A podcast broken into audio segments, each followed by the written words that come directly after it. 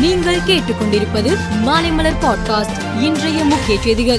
பொங்கல் பண்டிகையை முன்னிட்டு பனிரெண்டாம் தேதி முதல் பதினான்காம் தேதி வரையிலான மூன்று நாட்கள் சென்னையில் இருந்து சிறப்பு பேருந்துகள் இயக்கப்பட்டு வருகிறது. அதன்படி சென்னையில் நேற்று முதல் சிறப்பு பேருந்துகள் வெளியூர்கள் நோக்கி புறப்பட்டன. இதன் மூலம் சுமார் ஒரு லட்சத்திற்கும் மேற்பட்ட பயணிகள் நேற்று தங்கள் சொந்த ஊர்களுக்கு புறப்பட்டு சென்றனர். மதுரை விமான நிலையம் இருபத்தி நான்கு மணி நேரமும் இயங்க வழிவகை செய்ய தென் மாவட்ட மக்கள் வர்த்தகர்கள் மற்றும் மக்கள் பிரதிநிதிகள் இணைந்து வலியுறுத்தி வந்தனர்.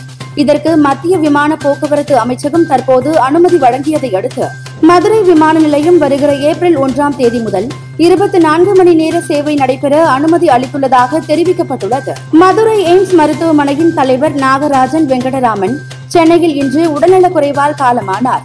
சென்னை ராமச்சந்திரா மருத்துவமனையில் அனுமதிக்கப்பட்டு சிகிச்சை பெற்று வந்த நிலையில் மாரடைப்பு ஏற்பட்டு அவர் உயிரிழந்தார். பாகிஸ்தானில் அந்நிய செலாவணி இருப்பு வெகுவாக குறைந்து உள்ளது.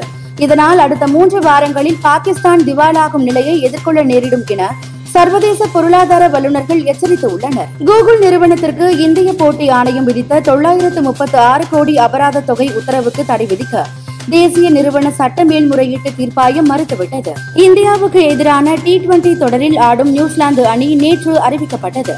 கேப்டன் கேன் வில்லியம்சன் வேகப்பந்து வீச்சாளர் டிம் சவுத்திக்கு ஓய்வு அளிக்கப்பட்டது. ஆல்ரவுண்டர் மிட்சல் சேனர் கேப்டனாக நியமிக்கப்பட்டுள்ளார். மேலும் செய்திகளுக்கு மாலை மலர் பாட்காஸ்டை பாருங்கள்.